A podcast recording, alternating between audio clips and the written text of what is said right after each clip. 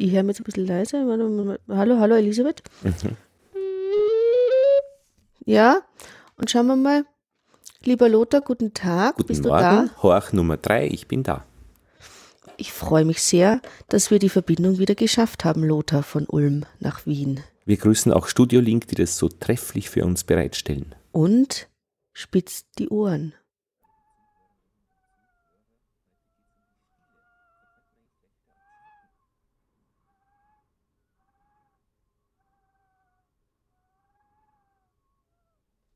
Heute geht es um die Stille. Sind deine Ohren gespitzt? Ja, ich habe meinen Kopf leicht zur Gasse hingedreht, sehe da den Schneefall draußen, habe dich spielen gehört, ganz, ganz leise. Genau, das soll unser Thema sein heute. Leise Töne für große Ohren. Mhm. Sitzen da die Zuhörer auch immer im Zuschauerraum und drehen den Kopf? Manchmal. Es passierte schon, dass man nicht genau wusste, kommt das jetzt, wie du sagst, von draußen, ist das ein Umgebungslärm oder passiert das wirklich auf der Bühne?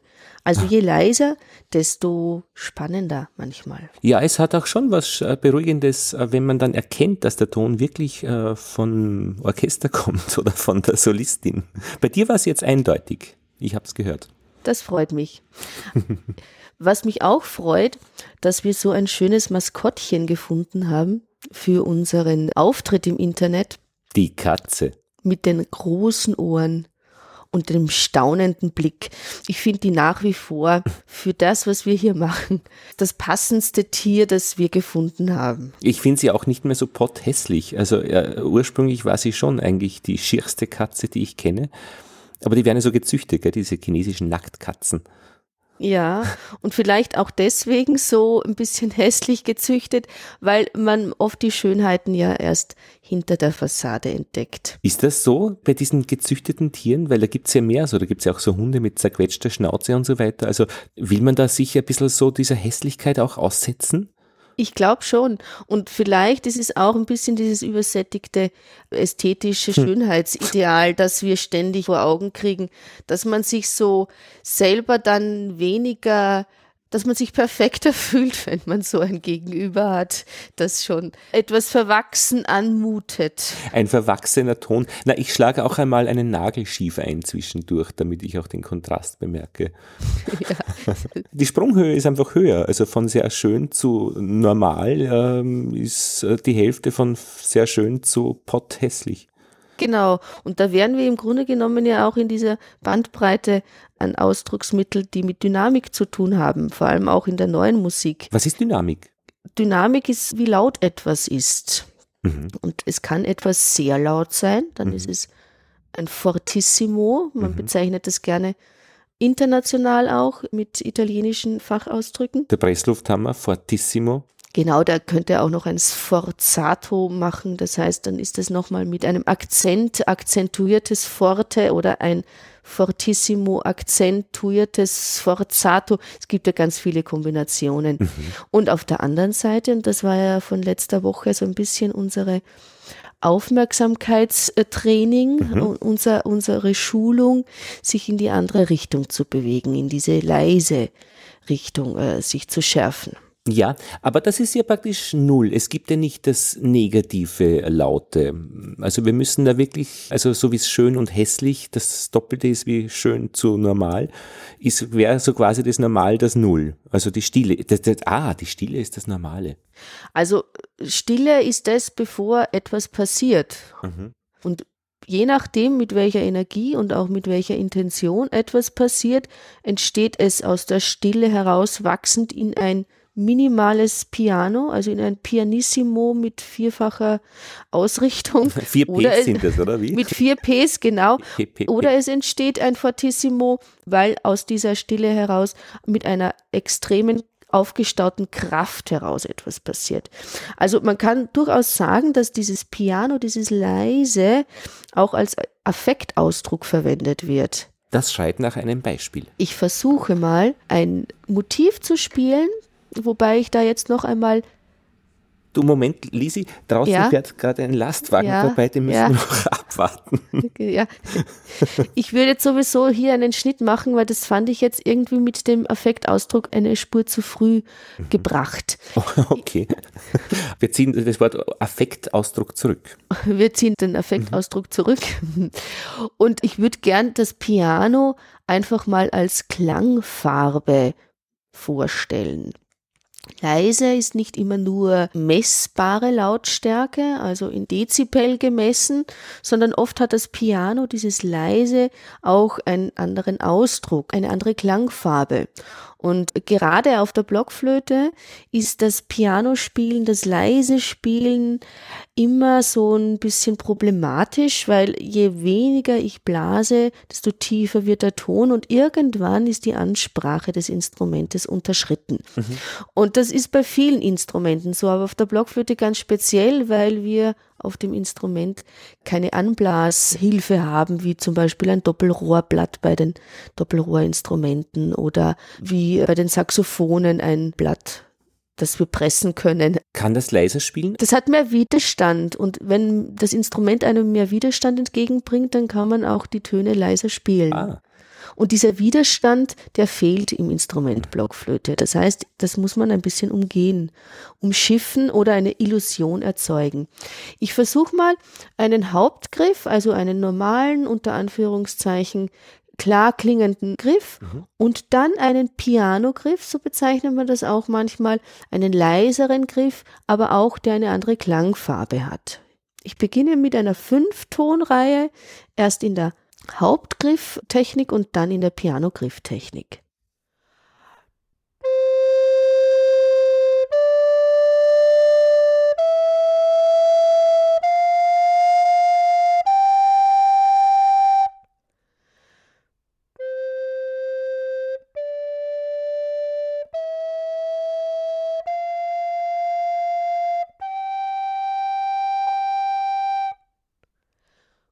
Konnte man das hören. Ja, eindeutig ein Unterschied. Würde jetzt für beides, würde ich sagen, klingt nach Flöte, dass du da jetzt eine andere Grifftechnik äh, verwendet hast, interessiert mich, hätte ich aber nicht jetzt nachgefragt. Ich könnte es noch einmal sozusagen gegenüberstellen, den Hauptgriff und den Pianogriff. Mhm. Also eindeutig zu hören. Das freut mich. Und wie, und wie sieht das jetzt aus oder was machst du, da, was machst du anders? Also ich greife sozusagen in der Luftsäule, ich habe ja die Löcher vor mir, also von 0, 1, 2, 3, 4, 5, 6, 7. Und der Hauptgriff ist sozusagen ein geschlossener Griff. Mhm. Also ich habe keine Löcher dazwischen offen. Mhm. Und beim Pianogriff, beim Nebengriff, habe ich mehr Abwechslung in Loch offen, Loch zu. Manchmal nimmt man dann nur ein halbes Loch offen. Das heißt, man kitzelt aus dem Instrument ein bisschen andere Obertöne raus. Aha. Und dann wäre ich jetzt sozusagen aber schon bei der Episode 4, in der es mehr um diese Flageolett- und Obertongeschichten gehen soll. Mhm, da wollen wir jetzt noch nicht hinein. Wir wollen jetzt Nein. praktisch nur in diese zwei unterschiedlichen Grifftechniken, dass du praktisch diese Ansprache, wo es losgeht, dein Instrument durch dieses Heben von Fingern zwischendurch senken kannst und dadurch kannst du dann leiser spielen. Genau aber dadurch klingt das Instrument ein bisschen anders als in dieser Haupttonart. Hörst du unseren Hund? Ich höre ihn. Der hat so genaue Ohren, der hört, wenn nur jemand vor der Haustür vorbeigeht, aber lautlos vorbeigeht. Aber das ist wichtig für einen Hund, dass er gut hören kann. Ja, aber der schläft tief und fest und hört genau das auch alles noch. Um diese Zeit ist es immer der Briefträger. Ah, dann ist er ein bisschen von seinem Bi Biorhythmus ein bisschen schon so getimt. Der Briefträger auf alle Fälle. genau. Wunderbar auch. Genau. Was ich äh, an dem Piano, an dem Leise auch noch schön finde, ist, dass es oft nur eine Geste ist. Mhm. Oft ist es nur eine Form von Suggestion, die es darstellt. Das ist oft gar nicht messbar leiser als etwas anderes, aber in der Geste leiser. Mhm. Diese Geste kommt auch wirklich beim Hören an. Es wirkt sehr viel sanfter und es wird jetzt nicht weniger, weil es leiser wird. Ich finde, es ist genauso viel drinnen, eigentlich vielleicht sogar schon ein bisschen mehr noch. Vielleicht auch wie ein Schatten. Man kann sich vorstellen, man spricht jemanden direkt an und man dreht sich um mhm. und spricht im Grunde genommen wie aus einem anderen Winkel heraus. Mhm. Ja, also äh, ah, ja. mit etwas mehr Abstand, mit etwas mehr Distanz, aber mhm. mit der gleichen Intensität. Mhm. Und genau das haben viele Komponisten ausgelotet. Diese verschiedenen Farben, die in dem leisen Pianobereich eines Instrumentes, ob das jetzt ein Blasinstrument ist oder ein Streichinstrument oder ob das die menschliche Stimme ist. Viele fanden das sehr interessant, vor allem so in der Zeit des 60er, 70er Jahre, wo sich die Instrumentalisten und auch die Instrumente von der klassischen, auch von der romantischen Art der Tonerzeugung oder der dynamischen Bandbreite versucht haben, in die Extreme zu weiten. Das, was immer so ein bisschen als nicht schön oder als zu laut oder als zu leise gegolten hat, wurde gerade thematisiert, auch in den Kompositionen. Warum war das so? Warum wollte man das thematisieren? Weil man immer irgendetwas Neues entdecken möchte. Es wird irgendwann mal auch langweilig. Mhm. Auch für einen Instrumentalisten, wenn er schon alles kann, für einen Komponisten ist schon alles gehört, sich in die Extreme zu bewegen. Mhm. Und es war auch eine Zeit, in der politisch sich viel bewegt hat, die Frauenrechte, in der Musikgeschichte hat sich viel getan, auch in der Popularmusik. Es war eine aufrührerische Zeit und das widerspiegelt sich oft ja auch in der Musik. Nicht immer, aber oft. Da müssten wir eigentlich auch einmal reden mit jemandem von einer Heavy Metal Band, was sich äh, die vorstellen. Warum geht das dort derartig ab? Genau, aber eben wieso geht es derartig laut ab? Hm. Auf der anderen Seite, wenn man Bob Dylan mit seiner Gitarre irgendwo sitzen sieht und er spielt so leise mhm. poetisch vor sich hin, ist es genau das Gegenteil. Mhm. Passiert aber auch in dieser Zeit diese Entwicklung hin zum poetisch stillen Vortrag.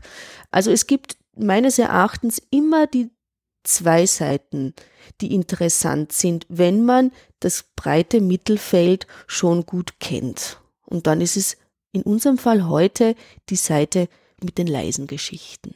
Und die schönsten Liebeslieder kommen ja oft von den Rockmusikern, wenn die einmal was Zartes machen. genau.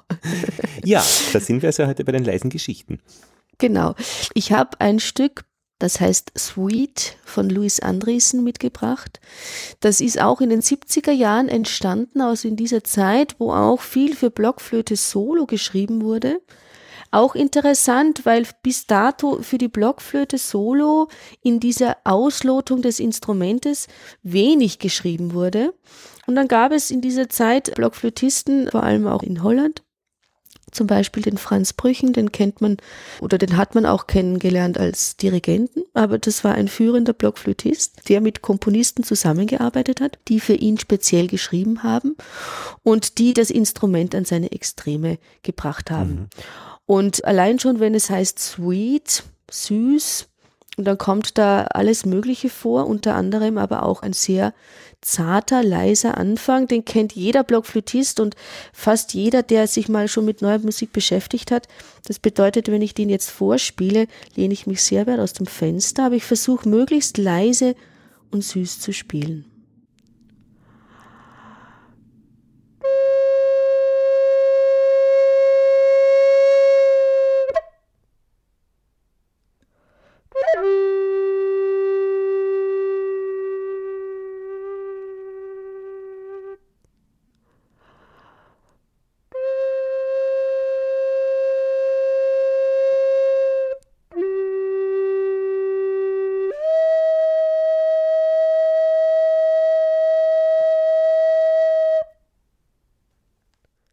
Das sind nur die ersten paar Töne. Da hm. geht es in, in der Mitte auch ziemlich zur Sache. Mhm. Aber das wäre jetzt ein leiser Anfang auf einem Altblockflöteninstrument. Mhm. Ich hätte mir es leiser vorgestellt, dieser Anfang, aber leiser ist es, geht's nicht. Leiser geht's für mich momentan mit diesen Mitteln, die ich hier habe, nicht. Ah, man, muss da, man muss natürlich auch dazu sagen, wir sind sehr direkt verbunden über Mikrofon. Das heißt, was im Leisen, im Horchen, im Lauschen oft auch fehlt, wenn wir so nahe aneinander sitzen, ist auch die Distanz. Ah ja. Das Leise, das Lauschen, das etwas nachhorchen, etwas nachklingen, das braucht oft auch die Distanz Mhm. zum ja, das- Hörer. Also man muss sich das ein bisschen vorstellen wie in einem großen Konzertsaal, in einem großen Raum. Der Spieler sitzt weit von einem entfernt und dann kommt es schon noch mal leiser Mhm. und auch noch einmal mit größeren Ohren zu hören daher. Ja, ich meine, was sowieso grundsätzlich noch dazu kommt, dass alles, was mit Dynamik zu tun hat, auch sehr subjektiv ist. Was ist leise? Für dich ist leise, hat eine andere Kraft oder eine andere Schwäche oder eine andere Ausdruckskraft als für mich. Jeder kommt Ja, ja. mit seiner Erfahrungswelt in dieses leise Hören hinein. Na, und auch jetzt vor kurzem eben der Hund. Und der Hund ist für mich laut, äh, weil der Hund einfach grundsätzlich laut bellt. Er kann es zwar leise auch, aber das ist dann mehr so ein Knurren. Aber, Ja. aber dieses laute Bellen ist für mich laut, auch wenn er jetzt ein bisschen weiter weg war im nächsten, übernächsten Zimmer. Der war aber vom Lautstärkeneindruck in meinem Ohr leiser als deine leise Flöte. Daher nahm ich eben an, dass deine leise Flöte eigentlich gar nicht so leise ist, weil sie ja lauter ist wie der Hund. Es ist eine Ja, ja. Frage von, wo klammer ich aus Ja, ja. oder wo blende ich aus und wo blende ich ein in der Aufmerksamkeit. Und in dieser Grauzone entstehen Dynamiken, die sind sehr subjektiv. Es ist ja auch subjektiv, was ein Komponist schreibt. Wenn ein Komponist wie Hans-Ulrich Lehmann in seinem Stück Monodie, das er 1970 für ein Blasinstrument geschrieben hat, er hat nicht genau bezeichnet, für was für ein Instrument, also nur für ein Blasinstrument. Kann man auch sehr gut auf Blockflöte spielen. Und er hat meistens den dynamischen Bezeichnungen auch Affektbezeichnungen hinzugefügt oder technische Anweisungen. Mhm. Zum Beispiel schreibt er gleich am Anfang des Stückes ein vierfaches Piano. Im Grunde genommen kann man schon fast sagen, vierfaches Piano, wenn doppeltes Piano schon pianissimo ist, also schon so, schon sehr leise, dann müsste ja eigentlich ein vierfaches Piano fast unhörbar sein. Aber die Bandbreite geht in seinem Fall bis dreifaches Fortissimo. Also was er möchte in seinem Stück, ist eine große dynamische Bandbreite. Jetzt schreibt er in seinem ersten Ton ein vierfaches Pianissimo mit Senza Vibrato, ohne Vibrato zu spielen. Ich versuche das mal. Das ist ein notiertes E im Violinschlüssel und ich versuche das auf dem Bassinstrument. Ich spiele einmal ein normales E, no- normal laut. Und das, was ich jetzt spielen könnte an vierfachen Pianissimo, wäre ungefähr das.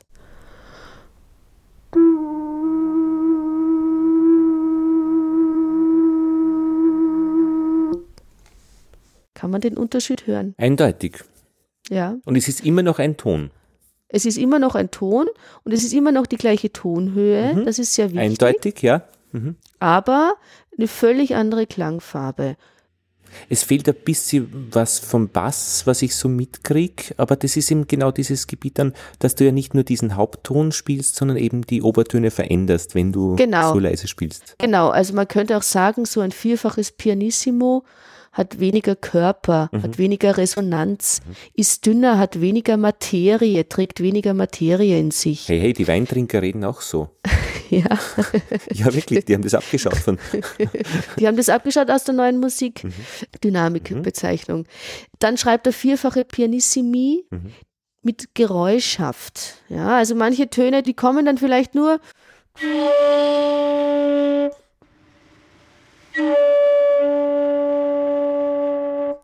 So mit einem geräuschhaften Anteil daher, damit sie leise sind.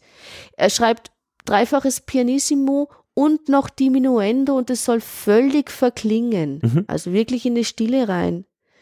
Ein dreifaches, vierfaches Fortissimo mit hässlich unterzeichnet. Ja, also es soll possibile hässlich sein, möglichst hässlich und möglichst laut. Was ich auch noch interessant finde, zum Beispiel ein vierfaches Pianissimo, das undeutlich wie ein Hauch klingen soll, flüchtig, Mhm. Dumpf, flüchtig. Ich kann mal was versuchen.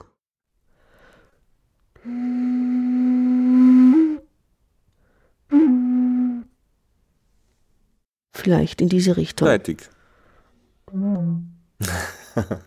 Ja, mhm. verwischt. Ja. Oder etwas mit viel Luft. So ein bisschen nur angetippelt mit der Lippe an dem Flötenansatz.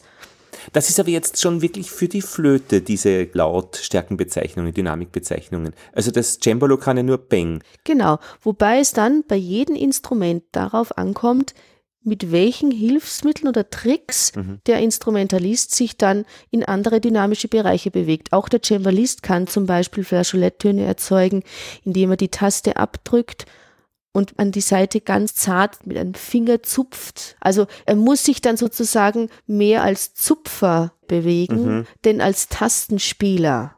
Aber wir reden jetzt praktisch mit diesen Bezeichnungen vierfach P und FFFF und die Zusätze possibile hässlich. Da reden wir darum, dass praktisch der Komponist das ja irgendwie transportieren muss zum Solisten, wie er das sich vorstellt. Das ist eine Kommunikationsweise. Genau. Also der Komponist möchte etwas ausdrücken, eine Geschichte erzählen oder eine Stimmung erzeugen und dazu hat er die Möglichkeit, Noten zu notieren. Er hat die Möglichkeit, mit Ausdrücken aus der Sprache etwas noch näher zu beschreiben. Er kann sich an dem Instrument Anleihen holen, also welche Grundstimmung das Instrument verbreitet womit man ein Instrument grundsätzlich verbindet. Mhm. Und das sind die extreme Treiben. Also äh, die wenigsten verwenden eine Blockflöte, wenn sie etwas äh, Potthässliches darstellen wollen. Mhm. Auch in der alten Musik wurde meist die Blockflöte eingesetzt, um Hirtenidyllen darzustellen. Mhm. Genau. Oder äh, Vanitas, also dieser sehnsuchtsvolle Todesschmerz, den auszudrücken oder auch kleine äh, Liebesszenen darzustellen, wurde weniger für äh, Kriegsgeschehen Trompeten eingesetzt, so um laute mhm. Schlachten darzustellen. Da waren dann eher die Trompeten und die Trommeln dazu geeignet. Und wenn jetzt Herr Lehmann für ein Blasinstrument schreibt, dann ist schon diese Art, wie man leises und lautes erzeugen kann, in welchem Register man sich bewegt, ist schon vielen Blasinstrumenten eigen. Und setzt du dich manchmal zusammen mit einem Komponisten und spielst ihm wieder so Neuartiges vor, was man wieder aus dem Instrument rausholen kann oder du rausholen kannst, damit er wieder weiß, was geht? Ja, also ich habe ja auch äh, mit Komponisten zusammengearbeitet, die dann auch konkret Stücke für mich geschrieben haben, die hm, erstmal angefragt haben, was ich denn gerne habe. Das äh, findet man dann meistens ganz besonders schön. Mhm. Also aus dem großen Fundus an verschiedenen Blockflöten, die ich ja zur Verfügung habe, hatte ich immer schon den G-Alt sehr gerne. Das ist ein Renaissance-Instrument in G gestimmt, konisch gebohrt. Also es wird nach unten weiter in der Innenbohrung und dadurch entstehen auch andere Klangfarben, andere Obertonspektren. Die Griffweise ist anders, der Ton hat ein bisschen ein anderes Volumen als die hochbarocke Flöte. Mhm. Und der Komponist Nadir Wassina, ein Tessiner Komponist, der hat mich gefragt, was ist dein sozusagen Lieblingsinstrument? Mhm. Das war der G-Alt. Ja. Dann hat er dafür etwas geschrieben. Und was er geschrieben hat, war? Undici fragili giochi della notte.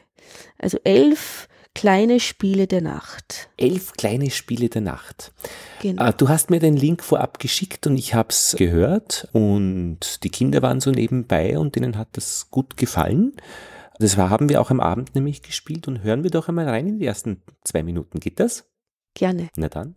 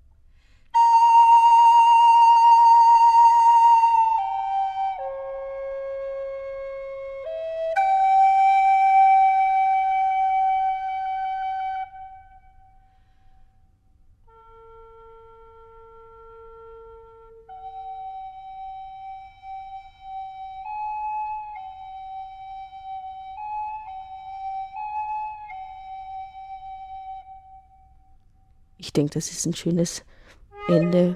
Wirklich? Ich habe noch ein Ja. Stück. Eine halbe Minute geht's noch.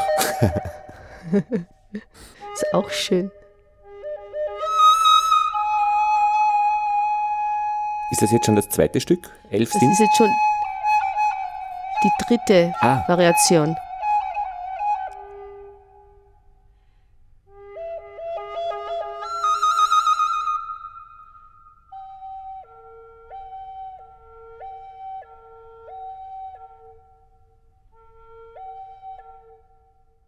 Die Alarmanlage von einem Auto. Ich finde das super, das ganze Stück. Ich auch. Und ich bin wirklich glücklich, dass Nadja Vasena sich auf die Arbeit eingelassen hat. Man muss dazu sagen, er hat das damals aus reinem Interesse am Instrument geschrieben, aus reinem Interesse daran auch etwas Feines zu machen, etwas Kleingliedriges, etwas Fragiles. Das war dann eine Porträt-CD von eben Nadia Vassina. Die Musik Swiss macht immer so Gramont-Porträt-CD-Aufnahmen und da hat er mich gebeten, das Stück aufzunehmen. Das war in Zürich, ich glaube, in einer Kirche. UA hast du geschrieben? UA im Rahmen? Was ist UA? Genau, die Uraufführung war im Ah, Rahmen. Urauf. Die- Ach, die deswegen habe ich es nicht verstanden, was du damit gemeint Genau, hast. Mhm. die Uraufführung war im Rahmen meines Konzertdiploms in Ah, Zürich verstehe. äh, im Jahr 2000. Aber worum geht's bei diesem Stück? Bei diesen äh, elf Nachtgeschichten? Es liegen dem Stück Kurzgeschichten von Stig Dagerman zugrunde, ein schwedischer Schriftsteller. Der hat ein Buch geschrieben, das heißt Gebranntes Kind.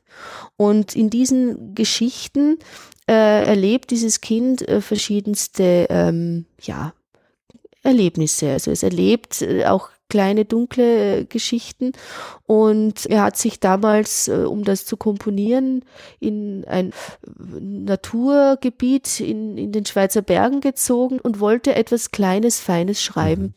Und mit diesem Erzählband, mit diesem Holzstock an Blockflöte, er selber auch als Saxophonist, als Bläser schon auch bewandert in Blasgeschichten. Und dann hat er elf kleine Miniaturen geschrieben, die alle in, im Zusammenhang stehen.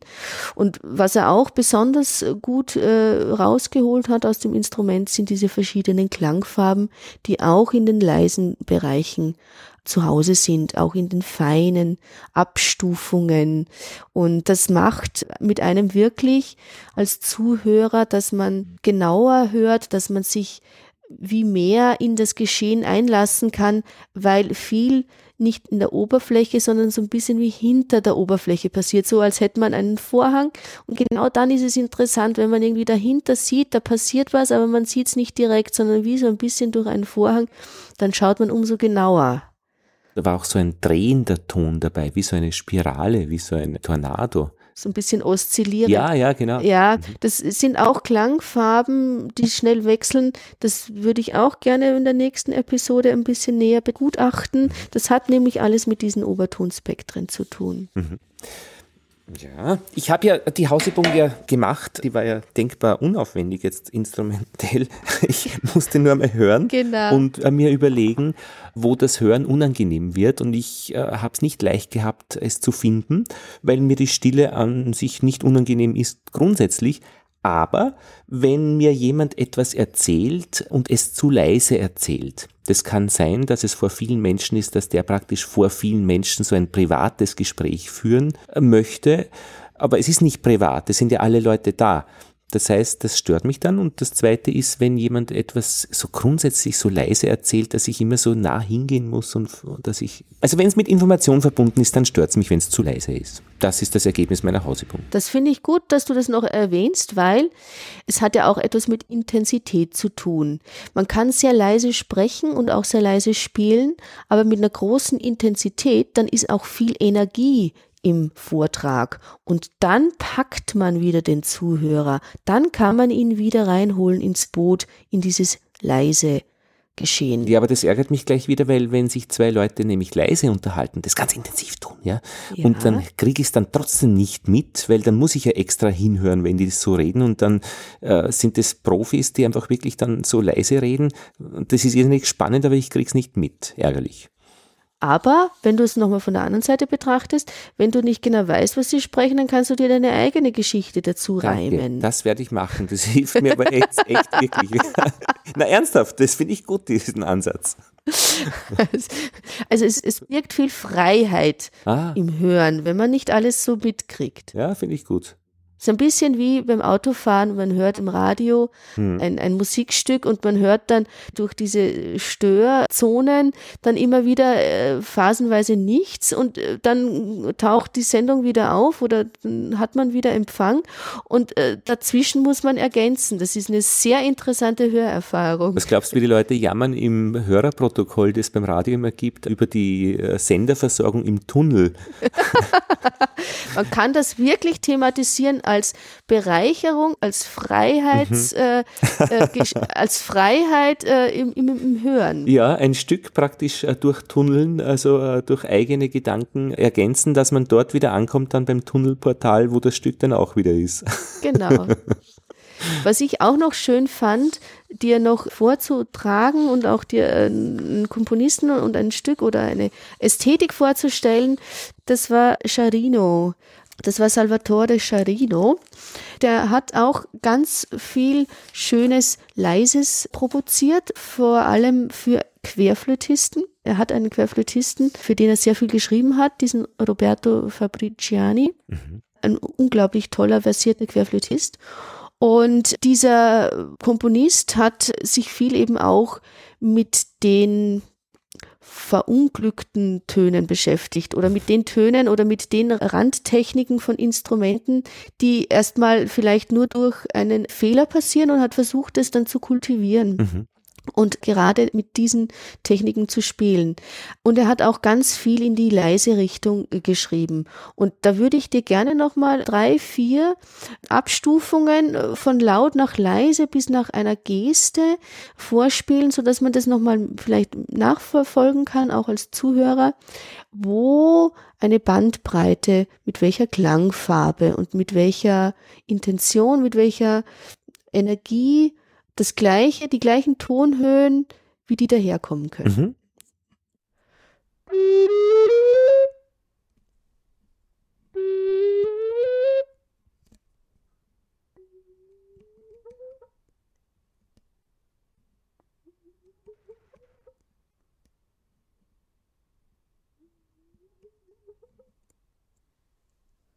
Kann man das hören? Ja, ich habe jetzt nicht mehr atmen können. Also nicht mehr nicht atmen können. Jetzt habe ich den Luft angehalten. Ja, ja, absolut, kann man hören. Ja, also wie aus einem, aus einem konkreten Klangereignis mhm. immer etwas weniger Deutliches bis zu etwas eigentlich nur noch Spürbares wird. Mhm. Und das fand ich, wie ich letztes Mal diese Höraufgabe gestellt habe, auch interessant, dass man sich da vielleicht ein bisschen schärft, wo ist es eigentlich fast nur noch eine körperliche Angelegenheit und keine rein akustische mehr? Ich habe einen Freund, den Karl Stirner, der ist Zittersolist und der hat auch Schüler und der sagt, er beginnt einmal äh, mit dem ersten Semester ähm, Ausbildung mit Stille. Und wenn die Leute das gut können, dann geht es dann langsam los bei ihm. Genau. Aber das ist auch eine Schulung. Diese Aufmerksamkeit, diese Konzentration, sich dieses Fokussieren auf sich selbst. Was passiert mit mir, wenn ich etwas höre? Was passiert mit dem, der mir das vorträgt? Und da entsteht schon ziemlich viel Spannung. Und deshalb finde ich dieses leise Geschehen auch in der neuen Musik vor allem so spannend, weil immer eine Form von Interaktion passieren muss. Und ich finde es dann an den Grenzen immer ganz interessant, wenn sich dann etwas ändert, wenn zum Beispiel nach einem Stück im Konzertsaal dann noch so das ausschwingt und dann ist noch Stille und dann fängt es an zu knistern, wenn sich mhm. die Leute wieder bewegen. Ja, das sind auch schöne Momente, die danach. Ja. Was ich auch noch ganz schön fand in meinen Recherchen, es war ein Artikel über die 17. Musikbiennale in Berlin 1999, ein Triumph der leisen Töne, Überschrift. Die neue Musik ist salonfähig geworden. Sie wird nachgefragt von einem gar nicht so kleinen, relativ jungen Publikum auf der Suche nach spielerischen Anregungen oder sogar dem verrückten Kick. Sie ist unterhaltsam, Auch mit der Esoterik kennt man sich inzwischen aus und hat ihre Stars, genauso wie die Pop- und die Klassikszene. Sie macht ganz einfach Spaß. Das suggerierte zumindest die 17. Musikbiennale Berlin mit einem Aufgebot hochkarätiger Interpreten, handwerklich hervorragend gemachten Stücken, von der Lust am schönen Klang, auch vom Drang zum großen Orchester geprägt und etwa 15.000 Besuchern in zum Teil ausverkauften Konzerten. Man kann das nachlesen, das ist ein Text, der steht im Netz. Fand ich sehr schön. Mhm. Einfach so klar und deutlich, das ist alles ziemlich positiv, was da passiert ist. Und dieser Triumph der leisen, zum Lauschen herausfordernden Töne, der kam dann noch in dem längeren Begleittext vor. Also es wurde dezidiert noch einmal hervorgehoben, auch von, von den Journalisten oder von der Journalistin, die das geschrieben hat, dass vor allem die leisen und zum Lauschen herausfordernden Töne triumphiert haben. Allen voran das Sextett für Streicher und Holzbläser von Stefan Streich, das in strengen Gegenüberstellungen das Ohr auch dem tiefsten Schweigen öffnet, dicht gefolgt von Volker Staubs Inventionen für Resonanz und obertonreiche Baumstämme sowie Juliane Kleins vielschichtiger Kommunikationsübung Aufriss. Ja. Das werden wir doch schauen, dass wir finden und verlinken in unsere äh, YouTube-Playlist und in die Spotify-Playlist oder wenn wir einen Link finden, dann dazu in die Show Notes, die wir auch immer ergänzen nach einer Episode, wenn wir sie aufgenommen haben. Ich habe noch einen kleinen Nachsatz und dann hätten wir vielleicht sogar für heute unsere Arbeit schon erledigt. Ich möchte auch noch den Luciano Berio mit seinen Sequenzas mit hineinnehmen in diese Geschichte Berio, über die leisen Berio, Töne. Berio, Berio, das gibt es einen Berio-Saal im Konzerthaus in Wien, kann das sein? Berio? Genau, ist das der? Genau, das ist dieser wow. Luciano Berio. Ist auch interessant, dass ein Saal, ein Musiksaal im renommierten Konzerthaus in Wien nach ihm benannt ist. Ein führender Komponist, ein italienischer führender Komponist der neuen Musik, der hat 14 Werke für Soloinstrumente oder Stimme geschrieben, die Sequenzers. Mhm. Und in dieser Sequenzerreihe nutzt Berio die ganze Bandbreite eines Instrumentes und seines Spielers. Das heißt, die technischen Anforderungen an den Spieler und an das Instrument ergeben so immer eine eigene musikalische Sprache. Es ist wie ein Ritterschlag, wenn ein Instrumentalist für sein Instrument von Berio eine Sequenza geschrieben bekommt. Ah ja. Ja, und äh, das ist ein Zyklus von Solostücken für verschiedenste Instrumente. Der begann in den 60er Jahren zu schreiben. Ich glaube, die letzte Sequenz hat er im Jahr 2003 geschrieben. Und äh, Berio führt da den Interpreten wirklich an die Grenzen der Spielbarkeit heran, auch die Grenzen, an die Grenzen der, Spiel, der Spielbarkeit des Instrumentes und erschließt somit wirklich auch völlig neue, neue Dimensionen das ist ein in der wie, Ausdruckskraft. Wie mit Paprika, kochen. Also alles mit Paprika denkbare kochen. Und das kann dann schon auf Schokolade auch enden. Na, bei Paprika nicht, aber bei, bei Chili, glaube Chili. ich zumindest. Ja, genau. genau. Aber da gibt es schon auch Parallelen für mich zumindest. Ja, mhm. also es ist jetzt in dieser Thematisierung des Leisen auch immer der Kontrast des Lauten in Verbindung. Das ist schon ja. auch etwas, was die Instrumentalisten und auch die Komponisten immer interessiert hat, gegenüberzustellen. Und wir werden auch noch eine Episode haben, wo es um diese Kontraste geht, um dieses entweder oder und da werden wir vielleicht wieder darauf zurückkommen. Was ich jetzt besser verstehe, Elisabeth, ist das Wort Dynamik, weil das habe ich eigentlich nie ganz verstanden, was das mit Lautstärke zu tun hat. Weil Dynamik ist für mich praktisch einerseits Bewegung, also wo etwas viel in Bewegung ist, aber eigentlich kommt es von der Physik her, von dem Einwirken von Kräften, weil das bestimmt die Bewegung. Keine Kraft äh, bleibt etwas in Bewegung oder bleibt still und gibt seine Kraft, wird schneller oder langsamer. Das heißt, äh, wenn ich das jetzt übersetze in die Musik, die Dynamik, wo ich das Wort eben nicht verstanden habe, dass das laut oder leise bezeichnet, äh, diese Töne entstehen ja in irgendeiner Weise und da sind ja die Kräfte eine Schlüsselstelle. Ja, also Schlüsselstelle auch, vor allem auch im Leisen, weil wenn ja. das laut und kräftig und mit viel Körpereinsatz, dann wirkt das auch entsprechend wuchtig. Aber gerade im Leisen braucht man als Instrumentalist und auch als Sänger auf eine irre Körperdisziplin, eine mhm. irre Spannung, eine innerliche Kontrolle. Das ist oft mindestens genauso anstrengend, wenn manchmal nicht sogar anstrengender, sich im leisen Bereich länger zu bewegen das kommt aber beim Zuhörer nur als Energie an. Ob die jetzt positiv oder negativ rüberkommt, das ist eine andere Geschichte, aber sie kommt nicht in dieser Kraft daher. Aber es steckt eine unglaubliche Körperbeherrschung dahinter, wenn man leise spielt oder singt. Mhm. Und auch im Theater, dass man leises Gesagtes auch in den hintersten Reihen hört. Ja. Oder auch in der Bauart von Theatern dass äh, in, in, in Verona die große Freiluftbühne, in der Opern aufgeführt werden. Oh ja, das ist mir immer egal, wie die Jeden, heißen. Ich weiß Jedenfalls nicht. dieses halbrunde Theater mhm. zu Römerzeiten gebaut. Wenn auf der Bühne eine Stecknadel fällt und du hörst es bis in die letzte Reihe. Also auch in der Akustik, in der Bauart unglaublich differenziert gebaut, mhm.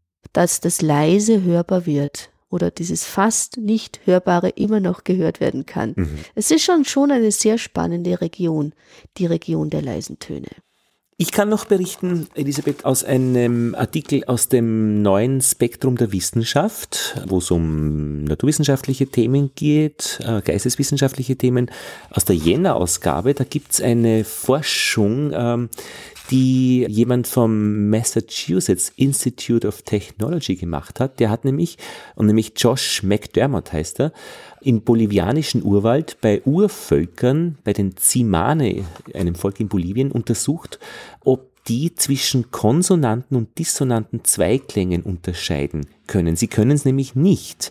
Denen ist es wurscht und schnurzepiep, ob etwas gut oder nicht gut klingt, weil dieses gut und nicht gut kommt eigentlich, und das ist der Schluss dieser ganzen Geschichte, daher, dass man in einer musikalischen Welt aufwächst, die in unserem Fall mehr stimmig ist und dort eben bei den Zimane einstimmig ist. Das heißt, und das ist auch der Schluss oder die Interpretation, warum können die das nicht unterscheiden oder wollen das nicht unterscheiden, dass das eben nicht erlernt wurde. So. Und dann wird das aber kritisiert, und das war das eigentlich Spannende, weil sie können nämlich sehr wohl unterscheiden angenehme und unangenehme Lautäußerungen, Lachen mhm. und Keuchen. Also da gibt es mhm. sehr wohl Unterschiede. Aber die Kritik besteht jetzt darin, an diesen Ergebnissen, dass die das einfach nicht können, dass es sein kann, dass sie das einfach verloren haben in der Kindheit, weil sie es nicht brauchten, weil in ihrer Kultur die Mehrstimmigkeit nicht vorkommt. Das war ein, ein Kritikpunkt. Und der wird auch mhm. untermauert, dass man sagt, dass nämlich eine sogenannte Rauigkeit schon als negativ bemerkt wird von diesen Menschen. Rauigkeit, wenn zwei Töne, die identisch sind, bis auf 30 Hertz ein bisschen abweichen. Das mögen sie mhm. nicht. Mhm. Und dann gibt es noch eine Kritik, dass dieses Urvolk wirklich also diese Abschirmung, die gibt's nicht. Sie werden sehr wohl beeinflusst sein von westlicher Musik, weil es gibt auch im tiefsten Dschungel letztlich irgendwo eine, eine Batterie und ein Radio. Das heißt, man hat etwas untersucht, was äh, in ein, diesem Rahmen nicht äh, untersuchbar ist. Und dann gibt's noch von Neuropsychologen eine Kritik, dass die Bewertung von Klängen als angenehm eine emotionale Wahrnehmung von Musik voraussetzt. Das ist bei uns in unserer Kultur tief verankert und bei anderen nicht. Also kann man auch das nicht wirklich gut vergleichen. Und der Artikel endet dann mit einer Untersuchung an Affen, nämlich von der Harvard University. Die haben Affenkonsonante und dissonante Klänge vorgespielt und denen war das wurscht. Die haben bevorzugt die Stille. Ah. Und das aber eindeutig. Auch interessant. Also das finde ich einen schönen Schluss. Wenn man sich zu viel streiten muss über Dissonant und Konsonant und wo reibt sich's, wenn es ruhig ist, ist auch schön. Dann einigt man sich genau auf die Stille. genau. Was gibt es denn fürs nächste Mal zu tun? Nächstes Mal haben wir uns vorgenommen, dieses kaum hörbare, diese Klänge wie aus einem Versteck gekrochen zu. Also noch einmal ein bisschen auf dieser Stille aufbauend. Genau, aber noch mal ein bisschen mehr diesem Phänomen der Flageolett und Obertöne nachzuforschen. Mhm.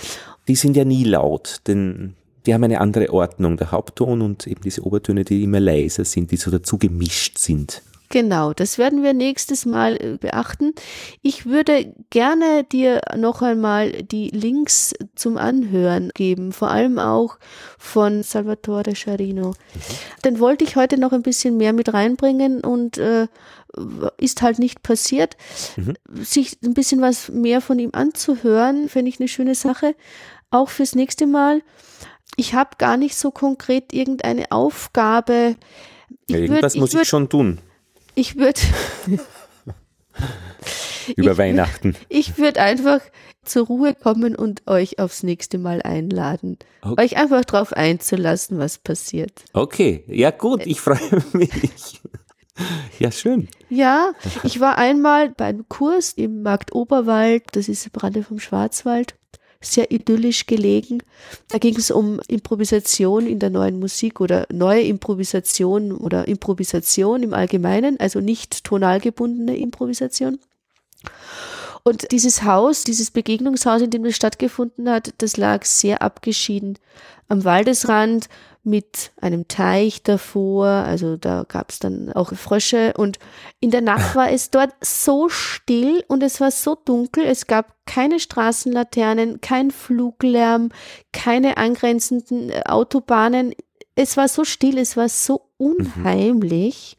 Ich fand mich wirklich richtig wie gefangen, ja, wirklich wie gefangen, nicht wie befreit, wie gefangen. Und dann fingen zum Glück die Frösche an zu quaken. Es mhm. war wie eine Erlösung, dass da endlich sich jemand meldet auf dieser Stelle. Ja. Ich habe in Hamburg an einer U-Bahn-Station an einer Ecke eine Gruppe von Gehörlosen gesehen, die sich lautstark in Zeichensprache unterhalten haben. Mhm. Man hat genau nichts gehört, aber es war so greifbar, diese Lautstärke selbst im Ohr, weil da so viel Intensität im Reden war. Die waren so engagiert. Das hat mich auch tief beeindruckt. Ja, dann bedanke ich mich bei dir, Elisabeth, für diesen Einblick, ist ja das Falsche. Was gibt es für die Ohren auch? Den Einblick? Das Reinhören. Na, ja, ist nicht dasselbe.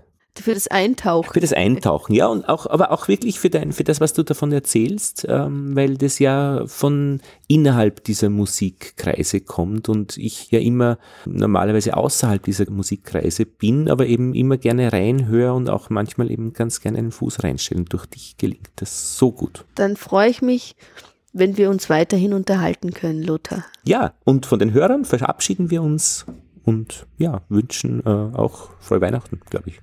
Aus Ulm das Gleiche. Tschüss.